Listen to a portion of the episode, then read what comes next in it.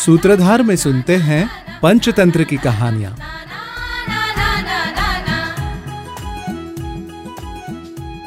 चटका काष्ट कुटेन मक्षिकाद दुरैरस्तथा महाजन विरोधेन कुंजर प्रलयंगतः। सुतार पक्षी चिमणी बेडूक तथा माशी सारख्या सामान्यांचा विरोध केल्यामुळे हत्ती सुद्धा नष्ट झाला होता।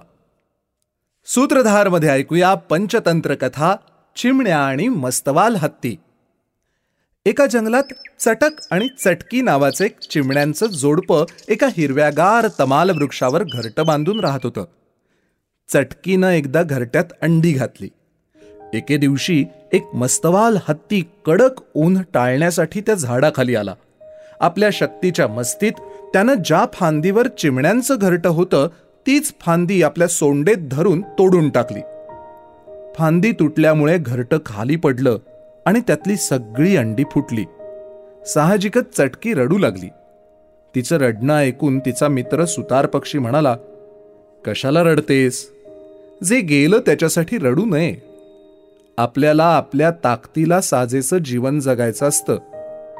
हे ऐकून चटक म्हणाला तुझं म्हणणं बरोबर आहे. पण शक्तीच्या मस्तीत त्या हत्तीनं जो गुन्हा केला त्याची शिक्षा त्याला नक्कीच मिळायला हवी.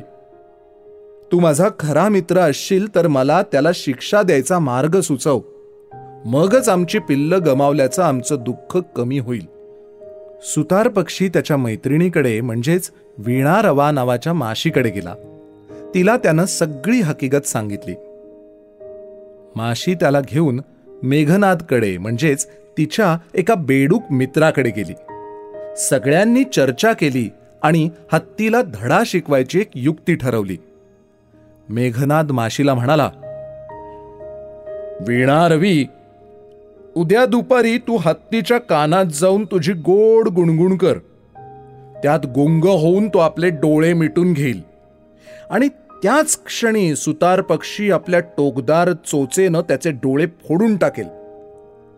आंधळा झाल्यावर तो जेव्हा पिण्यासाठी पाणी शोधेल तेव्हा मी एका खोल दरीजवळ जाऊन जोर जोरात ओरडेन.